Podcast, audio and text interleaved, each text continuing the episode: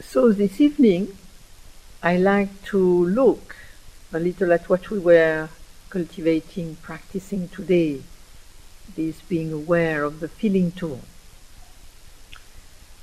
And this is something which we, as Stephen mentioned, this is the second of the four foundation of mindfulness, to be aware of the Vedana, of the feeling tone.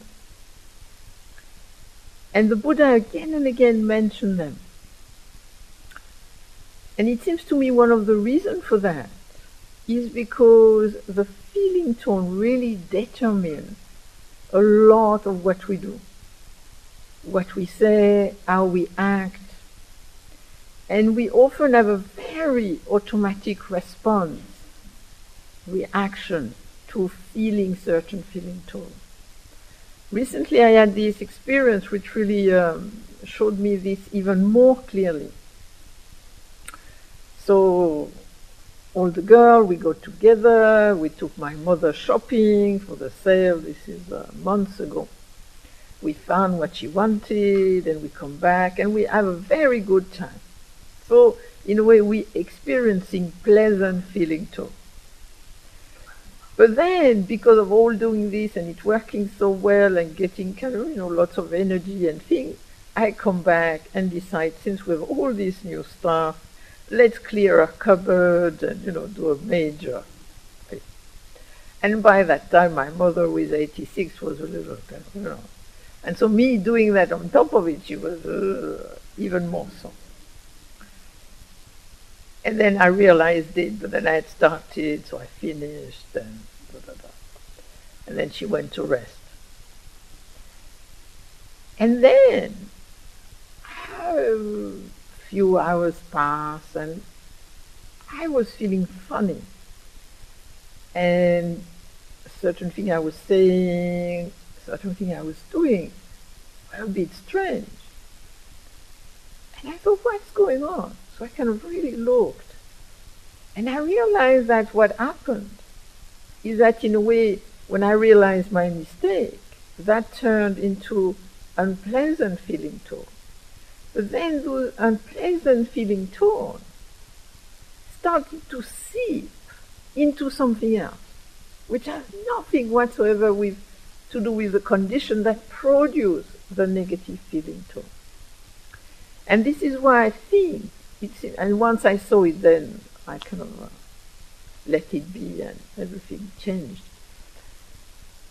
But what was really important for me to see is that that automatic reaction to the feeling tone, and how if we have uh, especially an unpleasant feeling tone, it can really sip, it can really go in places in a way it doesn't need to go. But because we feel a negative feeling tone, it's like it has to go somewhere.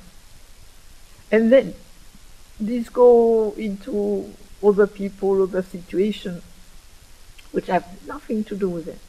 And that's why I think it seems to me really important that awareness of the feeling tone. So then we start to recognize pleasant feeling tone, unpleasant feeling tone, neutral feeling tone so that we can then recognize, in a way, do we creatively respond, creatively engage, or do we react? And where is this reaction taking us? So I'll start with a quote from the Buddha.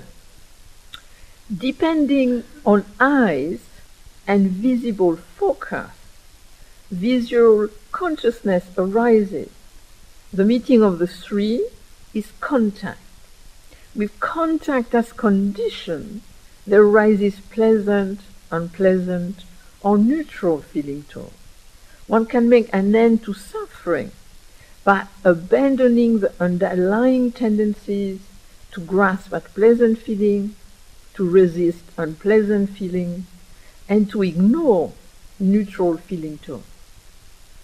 So in a way, the problem is not in the feeling tone. But the problem, in a way, is with our reaction to the feeling tone. So the, of course the Buddha started to talk, you know, we have the senses, we come into contact with the world, and then there is a feeling tone. It's kind of like very contact, feeling tone. It goes quite fast. And then, in a way, when we have pleasant feeling tone, then there is a strong tendency to grasp at it. A pleasant feeling tone to resist them, and neutral feeling tone to ignore them. And in a way, pleasant feeling tone. What happens if we experience pleasant feeling tone? A lot of the time, we want more of it, we want it to continue, we want it to repeat itself. You know, like it's interesting, you just have done something which creates, produce pleasant feeling tone. And what do you say? Let's do it again. You go to, you go to a play, you go to uh, a movie, you go to see a beautiful place. And generally the tendency is, oh, let's do this again. It was so pleasant, let's do this again. And basically what we're saying is that let's do the same thing so we can reproduce exactly the same pleasant feeling tone. And then sometimes we do it again and it is there. Sometimes it does not, like me and the Cusco you might not necessarily get it. But it doesn't mean we cannot get another pleasant feeling tone. But to pro- reproduce exactly the same one, that's tricky. I remember many years ago when my niece was uh, much younger and she was staying with us uh, a summer, staying with my mother downstairs. And we just, you know, resting and listening to some music. I think it was possibly Brahms or Schubert or something like that. And she burst into the sitting room and sees us sitting there listening to the music and say, I'm going to dance. And here she goes, you know, to the music and you know. And the only thing that was needed is for her to look at, to, to check that we were looking. And we were really looking. It was really a beautiful moment very pleasant, I think, for the three of us to be together. And then, you know, after 30 minutes, she said, okay, I'm going to eat, and she disappeared. And then the next morning, she comes up and she said, oh, auntie, let's put the music on. So that we would listen to the same music, so that I can do the dance, so that I can experience the same pleasant feeling. So I put the same music. She said, no. Then we, I mean, I, we, I put several different things, but it was not the same because it was a different moment. So it's just to see that. The problem is not with the pleasant feeling, but as the Buddha says, it's kind of like the grasping at it, the kind of the wanting to repeat it or wanting more of it. And also, so in a way, the idea in terms of the creative engagement is how can we be, and to me that's important, how can we be present to our pleasant feeling tone? So that actually we know right now, I am fine.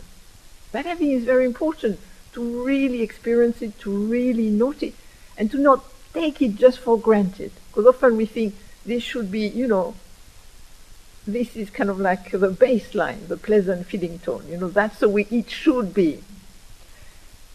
And then if that's the baseline, everything else is not so good.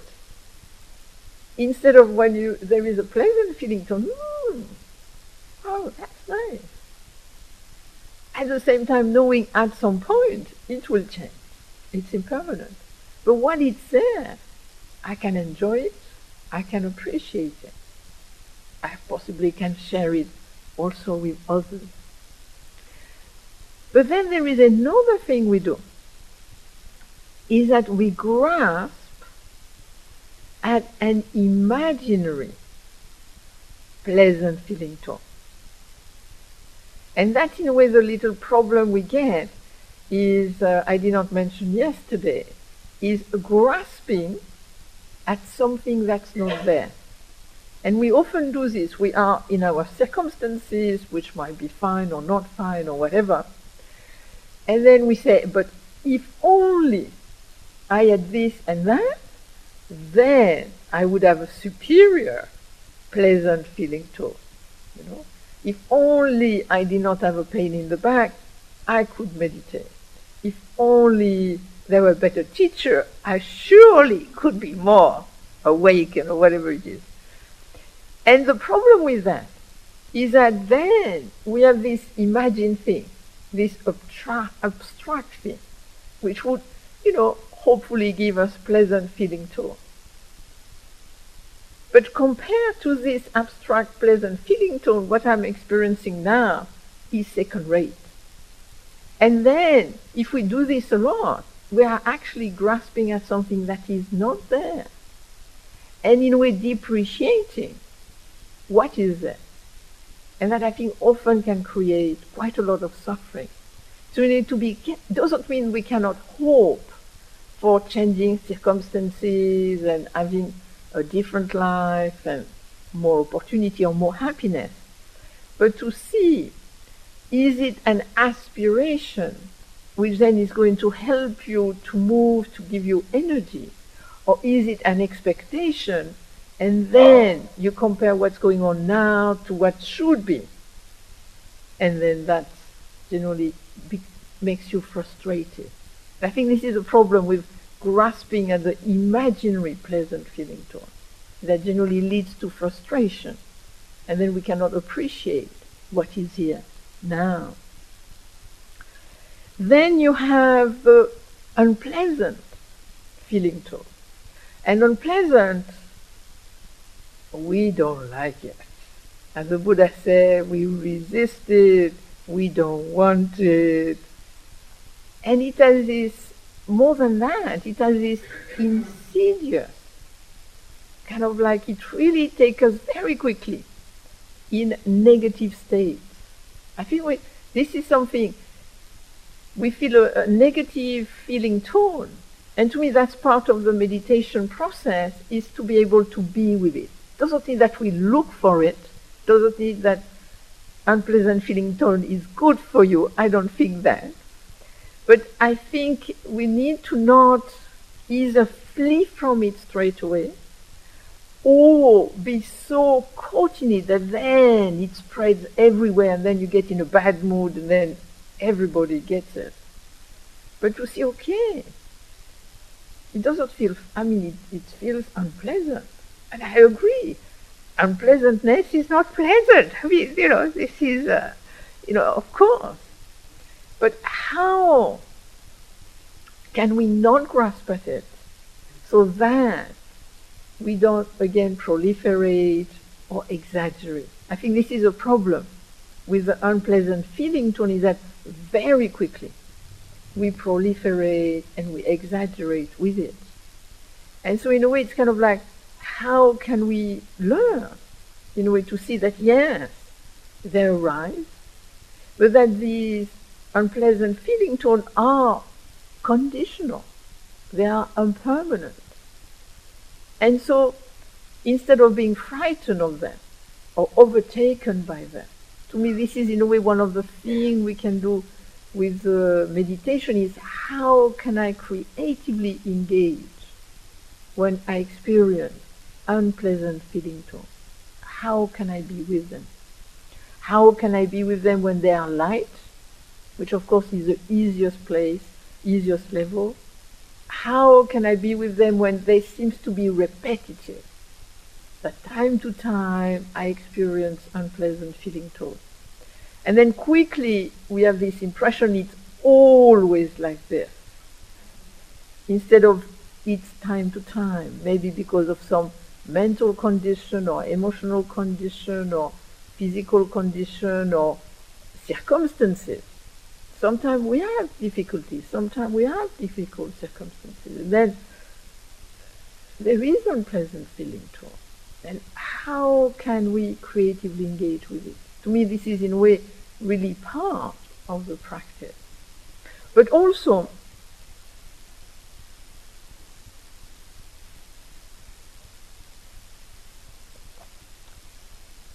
but also with unpleasant feeling tone, just like with pleasant, sometimes we reject in advance unpleasant feelings which are not here now. So now it's okay, pleasant or neutral. But we're so worried, but if this happen and that happen, I will feel so bad. Then it will be terrible. I mean, that's recently I had a friend who, who had, she was really uh, in the grip of that. You know, that she was relatively okay now, but just thinking about if this happened and that happened and that happened, and then, you know, it will be bad and I will not feel. But by doing, acting upon the future unpleasant, she was going to do something now which actually was going to create a lot, I think, of even worse unpleasant feeling than in the future. I was kind of seeing it going there. And so, in a way, to see that if they're not there, of course, we can prepare. We must be careful of this or that, or this might happen, or that might happen. But to be careful that if we, again, grasp at it, in the future unpleasant feeling tone, you'll have the same thing.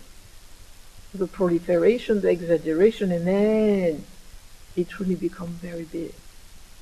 And with the intense unpleasant feeling tone, again, I think it's a question of seeing. It's conditional. It came out of condition. And what is it I can do about it? Do I just have to be with it because I really cannot do anything? Or can I engage? Can I find ways? So I think it's very important to see that this creative engagement is not just about doing nothing, just being with it, but actually it's kind of trying to know it, try to engage with it, trying to engage with the experience, and see can I do something about it or not? And because with each, it will be in a way a different engagement. And then you have the neutral. And I am a great fan of the neutral.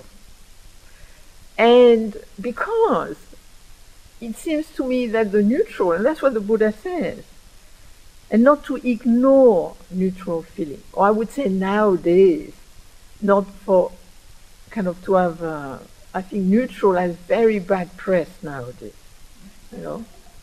But what does neutral mean? Because neutral generally nowadays is it's boring, I am bored, life is boring, and from that, life is meaningless and it's not fun, and then you can get really, really unpleasant feeling too, very quickly from neutral. And I think this is in a way the challenge of meditation. Because I think a lot on a meditation retreat, a lot of the time, what you experience is neutral. Neither pleasant nor unpleasant. And that's why sometimes people say, oh, meditation is boring. Well, personally, I would say, well, it's restful. Nothing happens. Nothing bad is happening. It's already something. And so, in a way, to, to see the neutral as actually more kind of like restful, but actually it's just kind of like just being at ease, being at peace, just restful.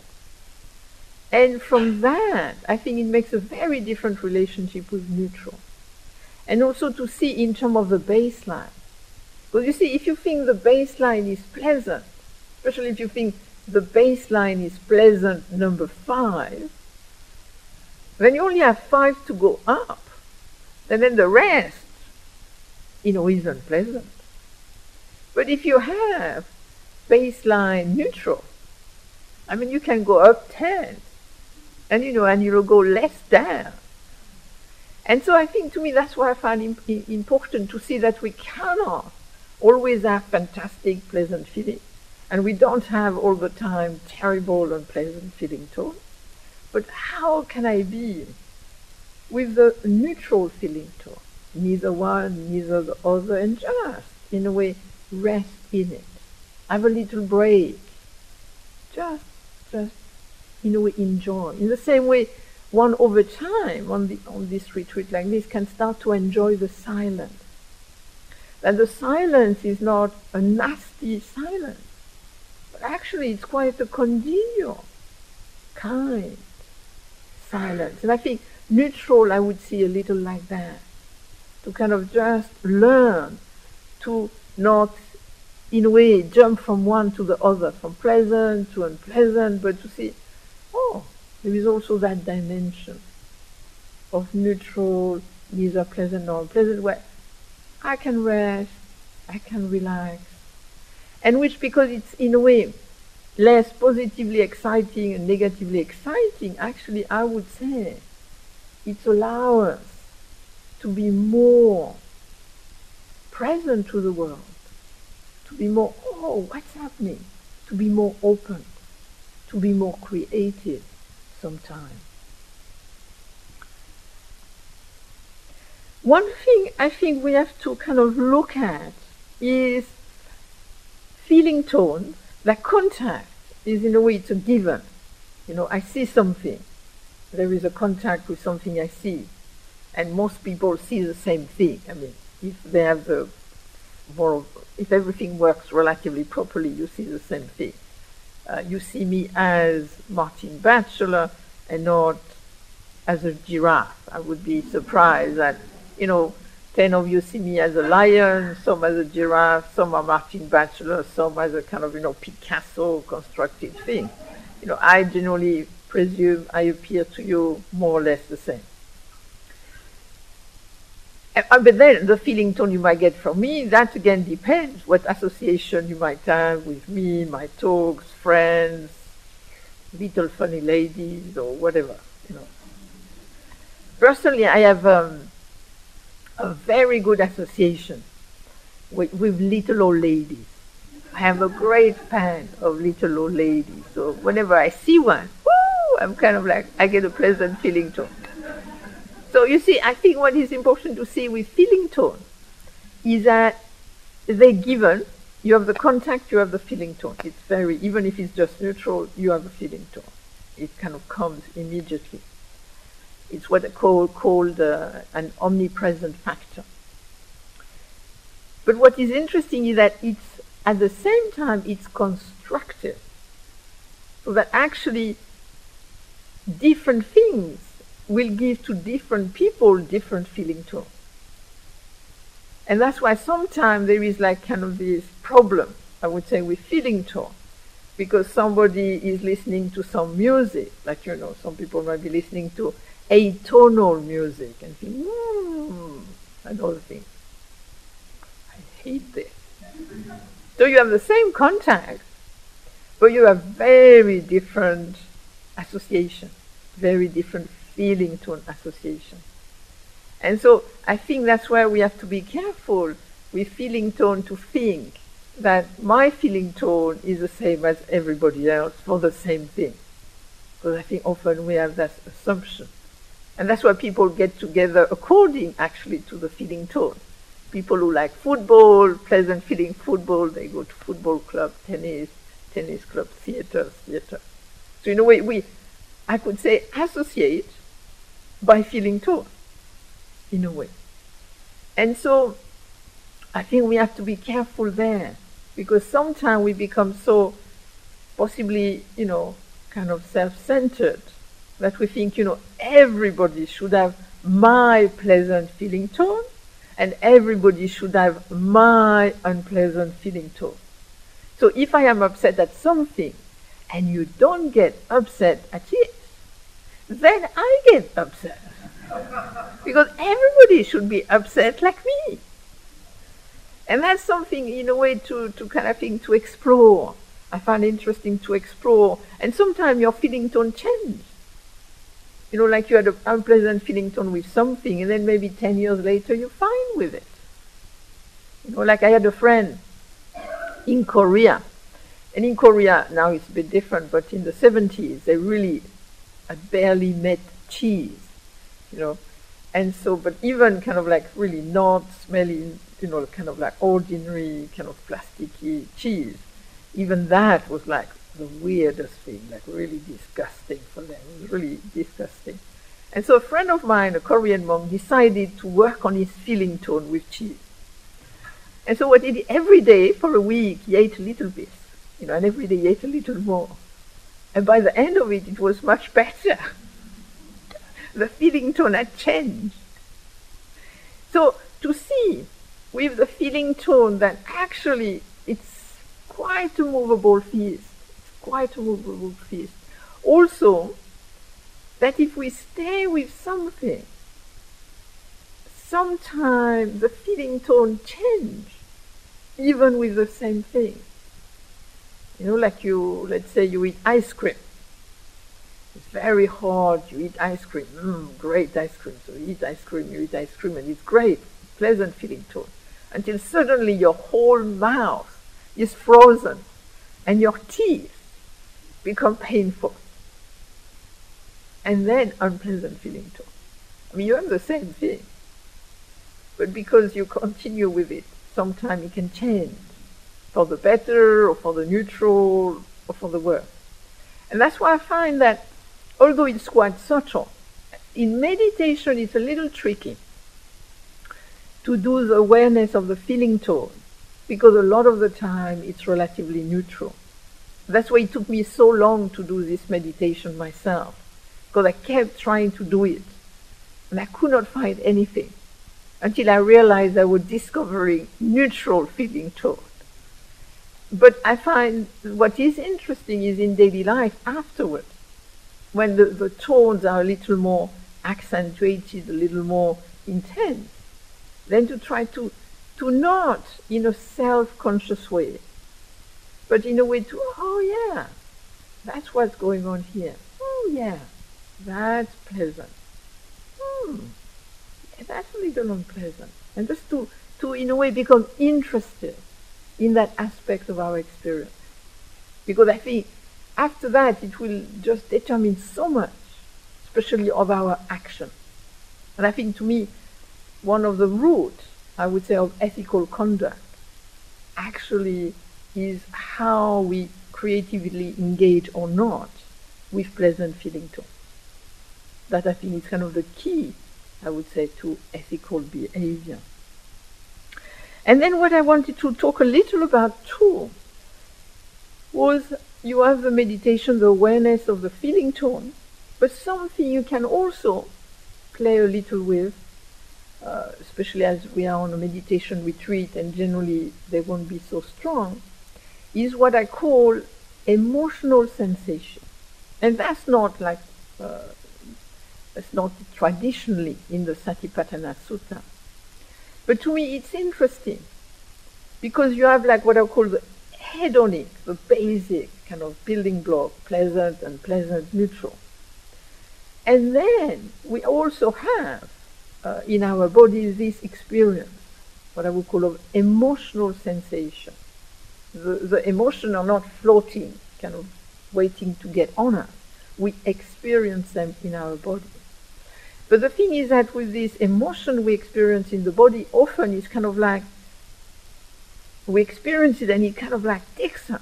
We have such a strong reaction to them that then we kind of generally go into what I call the naming of them, and then the commenting and the associated history, and then it's easy to go into the proliferation, exaggeration. And what I found which can be very helpful is to be aware time to time, not all the time, time to time, to go where we feel emotional sensations and not go into the naming or the commenting, but go into the body and how do I feel? Where do I feel emotional sensation? How are they? Are they light, agitated, heavy? What is their texture? Are they coming and going? And then, if we kind of start to do this kind of uh, awareness meditation, I feel in daily life it becomes a little easier to deal with our emotions. Because in a way, all the emotion we have start as this emotional sensation. And then generally kind of spin and then become what I would call disturbing emotion. But at the beginning, all these emotions are actually just functions, what I would call the emotional functioning of the organism. Let it be fear, let it be anger, let it be low mood, whatever it is, let it be love, whatever it is. It starts as a creative functioning. But then, often over time, it goes again into this habituation. It becomes like an emotional habit. And then we can often go into this emotional habit. We often we feel little control over it. We just kind of like feel something and then we go either into the low mood, the anger, the fear, and then we feel overwhelmed. And often we look at our emotions where they're really intense. And by then, it seems to be it's a little late. Because when they intend, the only thing you can do, in a way, is be with it. I mean, you can, I mean, I presume you have experience of telling yourself, don't be jealous, don't be angry, don't be afraid, and, you know, your body goes, you know. I mean, I had that experience when my uh, niece was younger, and we went like kind of uh, in the tree, jumping in the tree with the rope and all these things. Now there are all these courses where you can do all these things. And one of the things she wanted to do, age possibly eight or nine, was a Tarzan jump. And so the Tarzan jump, she went to the first one, I think it was about two meters, the next one was about four meters, and the last one was about like I don't know six meters. I mean, it was quite high. And then you thrown yourself in nets, and then you climbed, and you were attached. It was all safe. So I am the auntie. I have to be the first one to go. So first one is okay, second one is okay, and the third one, my whole I mean, it's like fear, like here. I, there is this fear. My body really, really doesn't want to jump. No way. There is like this kind of, I really feel fear. So I mean, I have to, to jump. There is no, I, no. So I do it, and then I climb the, the net, and then I arrive the thing, and I arrive on the platform. And what was interesting is my mind was fine. I was calm. I was, my mind was composed. I was fine, and my whole body was. And I could see then the function of fear. I mean, the function of fear is to protect the organism. And the organism was saying, this is a bad idea to jump, you know, six meters. Who wants to do that? And then we went another time, and we had to do it again. And this time, it's like some something in the body-mind complex knew this is not dangerous. So it was still a little tricky to jump, but when I got to the platform, I was really hard brave. I was really fine, really calm. Like something understood this is not frightening. So it's, it's, it, what I'm trying to say is that our emotions are not just thoughts. They're actually a whole kind of physiological body-mind thing which happens. And so in a way to kind of, how can I be with these emotions when I feel them, when they happen. And in a way, how can the meditation helps me with it? And I think we have to be careful not to think that if I meditate long enough, I will never be angry. But I don't think that's the idea. And if you look at the Buddha story, I don't know if Stephen mentioned it, but like toward the end of his life, he has a trouble with a cousin Devadatta wants to take his place. So three times Devadatta say, you know, you old past it, let me guide the, you know, be the chief now of the community. And then the Buddha finally turns to Devadatta, who has insisted three times, and said, Devadatta, I would not even pass, you know, the guidance to my foremost uh, disciple, Sariputra, Moggallana, let alone a can spittle like you, like, you know. So, and it's in the sutta, in the Pali Sutta.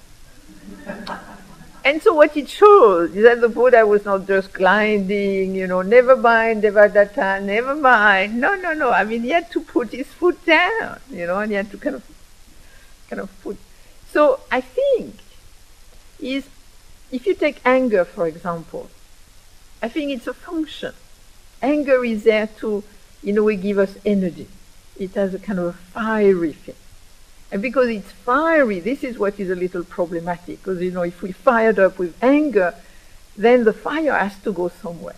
So generally it goes into speech or it goes into action, which the problem when it's so explosive, then it makes us do often things which are harmful to ourselves, to others. But anger, if it's what I would call a creative functioning anger, actually can lead you to do a lot of good things. That kind of, you know, like a, if I think of l'Abbé Pierre in France, who was angry at poverty, he was angry at homelessness. And that anger at homelessness made him do a lot of good things, creating a huge lot of things for the homeless people. And so that's one person, because he was angry at something. It made him do something but it was a creative functioning anger. But often what happens is when, in a way, the anger, I would say, become a habit in a way. So it's kind of like we, be, we are taken over by that energy. And so when it's intense, what we have to see with anger is that when it's intense, we have to be really careful. I mean, of course, we can say, uh, it's very hard to stop ourselves from doing something. Anger makes us very impulsive. Is that this energy which has to go out.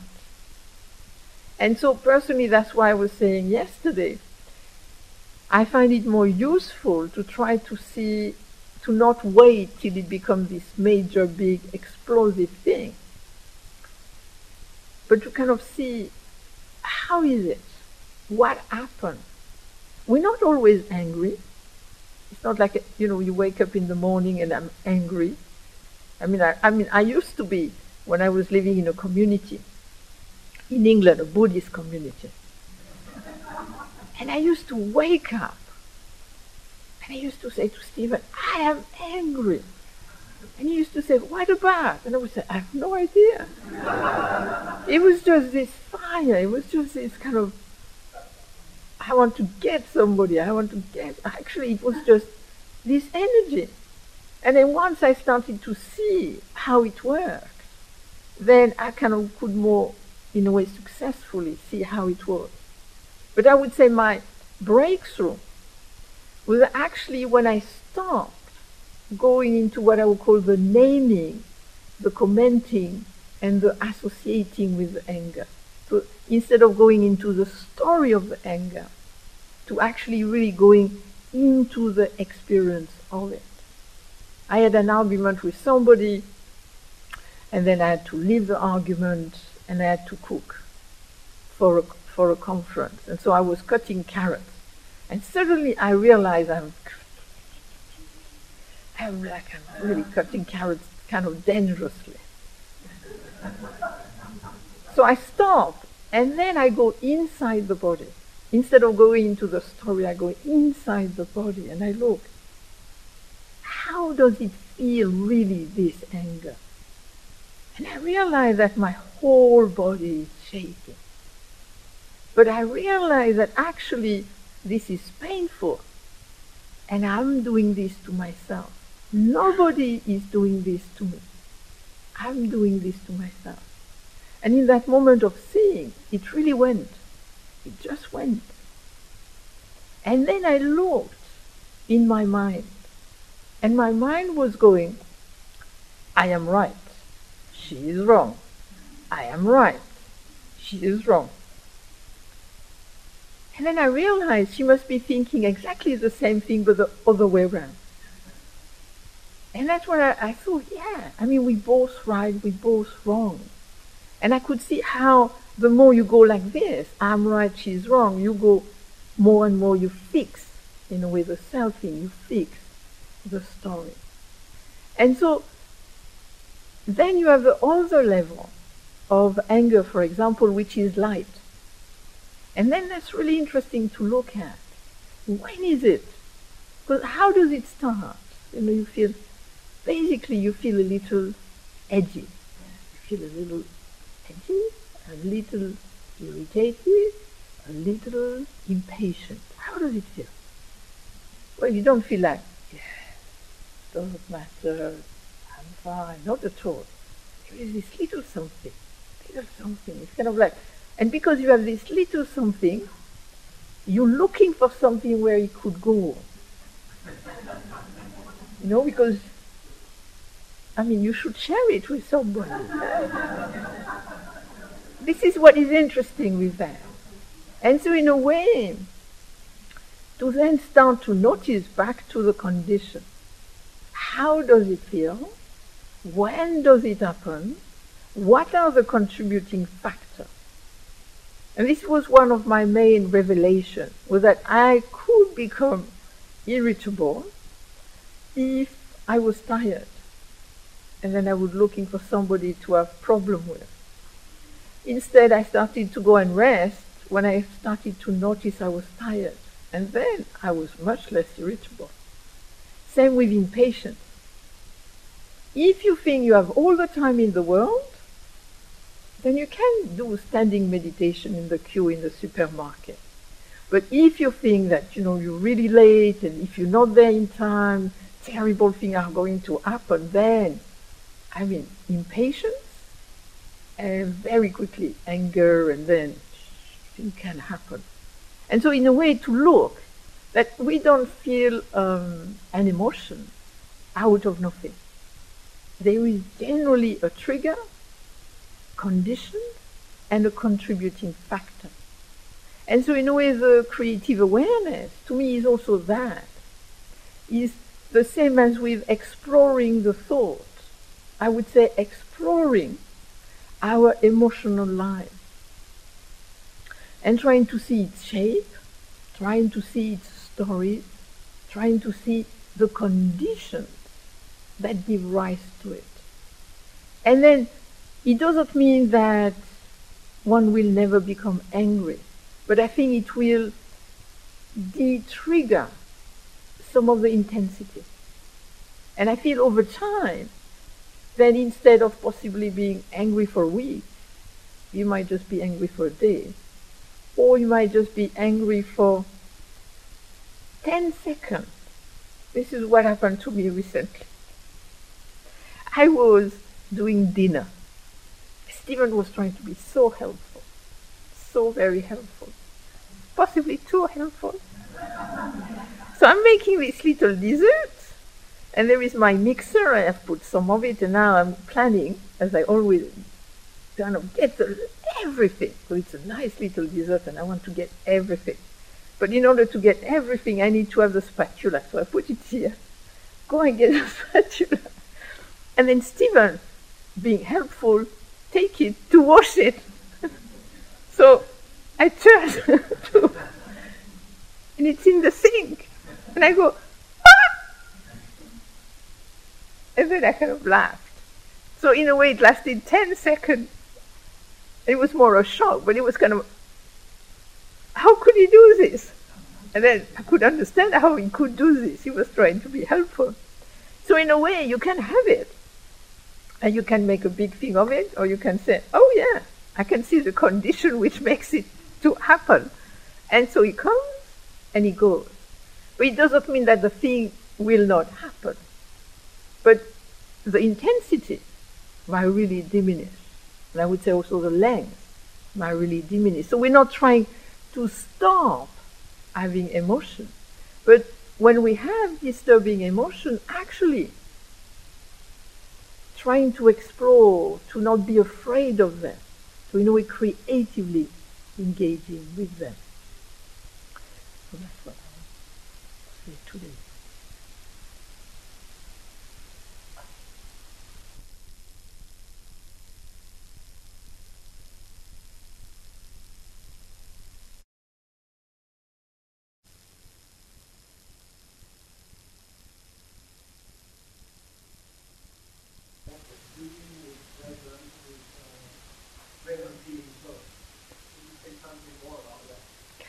Okay, this is a.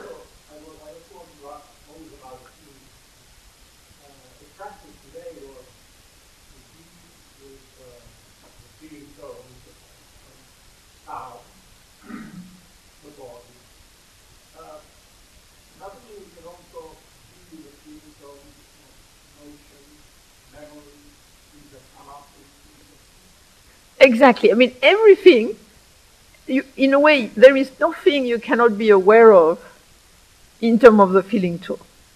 And there is nothing we cannot be aware of just in terms of cultivating awareness. But I was trying to link it to what I have done before, but I would say yes. What is very interesting again is you have a thought, a thought which is relatively very immaterial, but from one thought, you can have such a feeling tone. Or from one memory, you can have such a feeling tone. So yes, of course.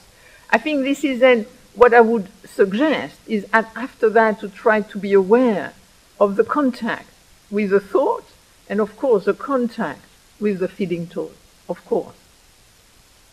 In terms of uh, the feeling tone and ethics, I look at it in terms of the Eightfold Path you have one of the Eightfold Paths is appropriate action. And in appropriate action, the Buddha says, you know, about not killing, about not stealing, about not um, uh, harmful sexual intercourse. And I forgot the another one. Never mind.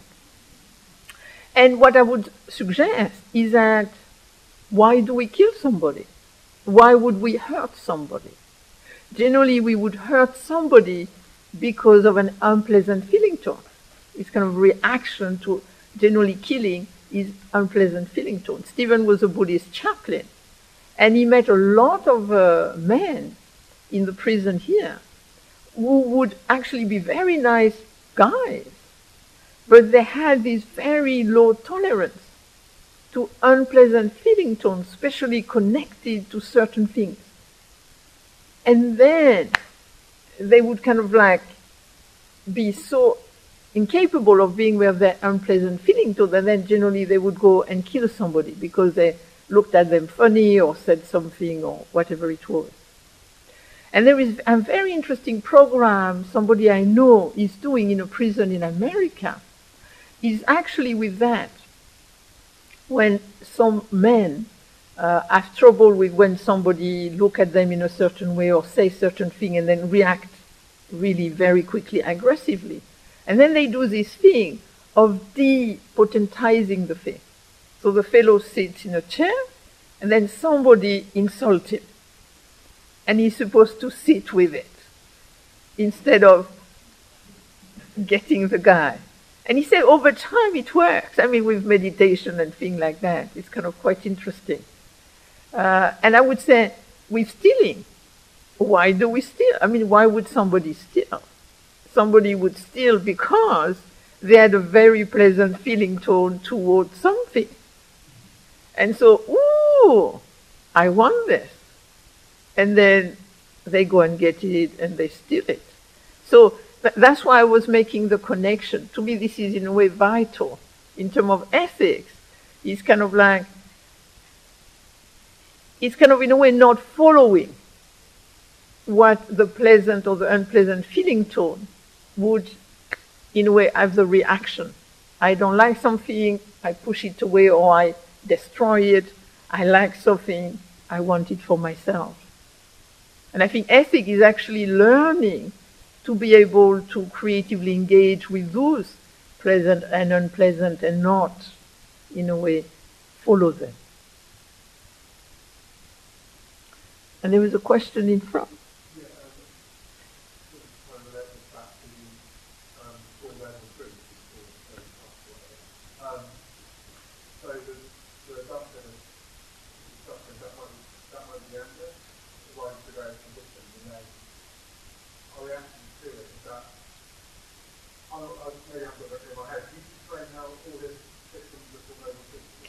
Oh, this. Oof. Oh, Uh, this is Stephen. This is Stephen's job.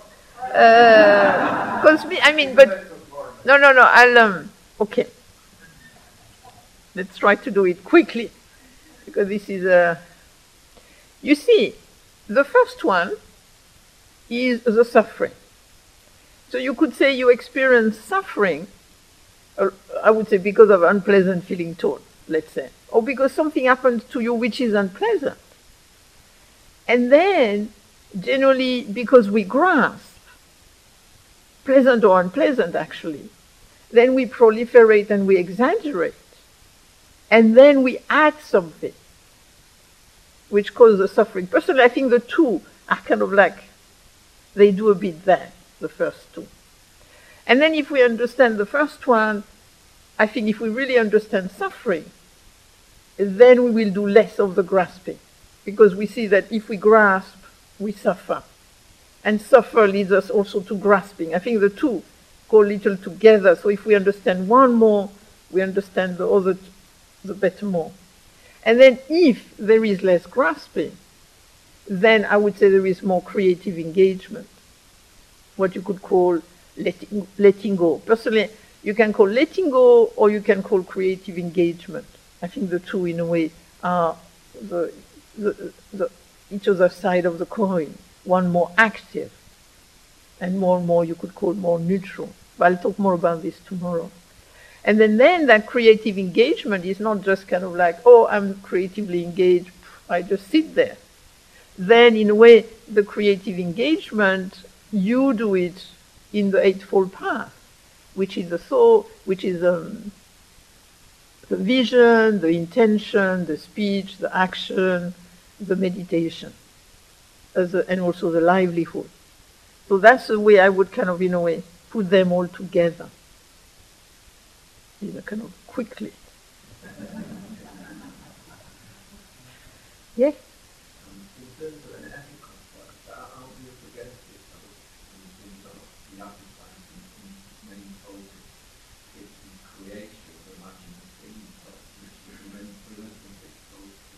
Of course. I mean, this is what I mean is amazing.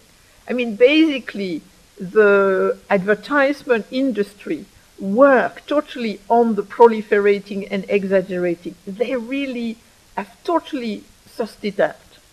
I mean, they master. They really master of making you grasp. They're wonderful. I mean, uh, it's very clever. They really understand that, and they really understand how it works how they make things glow, you know. And uh, when you get it, it doesn't glow, but the way they present it, it glows definitely. And um, so, so yeah, I mean, but I think it's for us. You see, this is what is very interesting in terms of advertisement. I mean, I rarely watch advertisement on TV because I don't see the point. But I can see how it works. You think, oh, do I want this? When you never thought you would need this ever. You know, it's kind of. But it's very interesting to see what we do with it. When we see it in the magazine, when we see it on TV, when we hear about it on radio, or whatever. I mean, it's everywhere. It's a major industry. And personally, I think it's good practice. It's really kind of something to practice with. Because I think, I mean, to undermine it. I mean, there is this uh, Adbuster. The Adbuster are great. I don't know if people know about the Adbuster. Oh, they, they, they're a group in America who basically want to bust ass. basically, they want to uh, unpack it. They want to deconstruct it. And so they have lots of little action where they do that, or they have a day in the year where, uh, I mean, I can't remember now the kind of the, the latest action but I'm sure if you Google Adbuster, you'll see what they're up to. But they're basically doing that. You know, how can we deconstruct that? So you can always join search group. Otherwise, it's I think our job. Our job when we and to me that's one of the practice we can do. Of course we can enjoy being in the countryside. And I enjoyed it too, but I enjoy also to be in town and look, you know, what is the latest thing they want me to find attractive and will I be attracted by it or not? You know, and how do I do this? And it, then you can do what a, a seeing meditation. You know, you look at the shop window and see what happened. No, no, it's a good practice.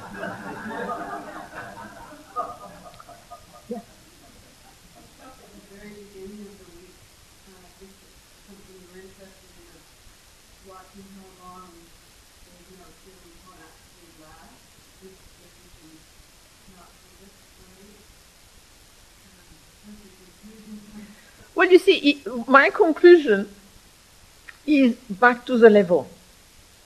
You see, that's what is interesting, and that's become like, you see, if you do, if you cultivate the creative awareness, you become more aware of the feeling tone and the different level of the feeling tone, light, habitual, intense.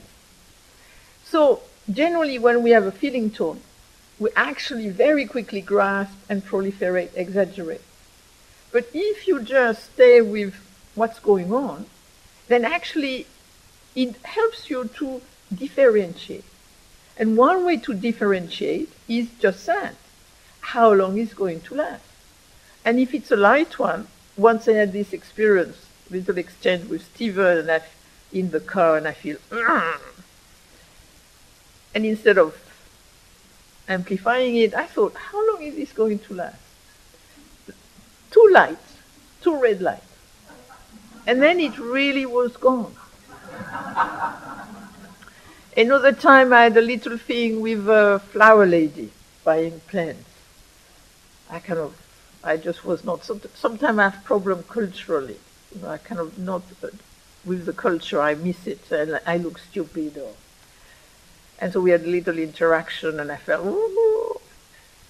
and I thought, how long is this going to last? And this time, when I thought about it,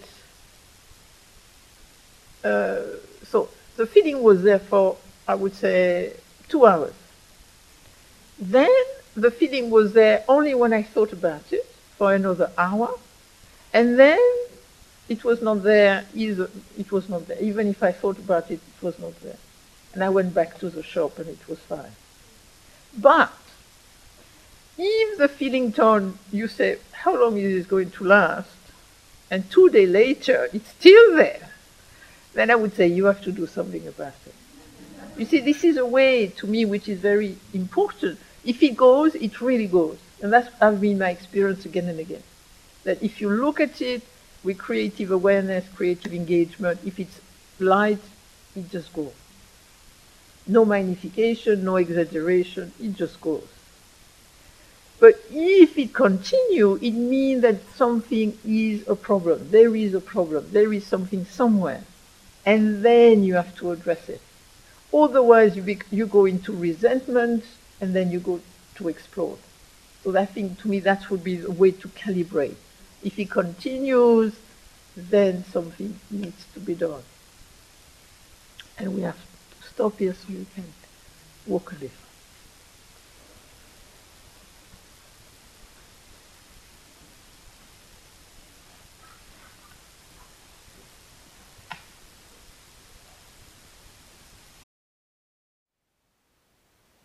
Thank you for listening. To learn how you can support the teachers and Dharma Seed, please visit dharmaseed.org slash donate.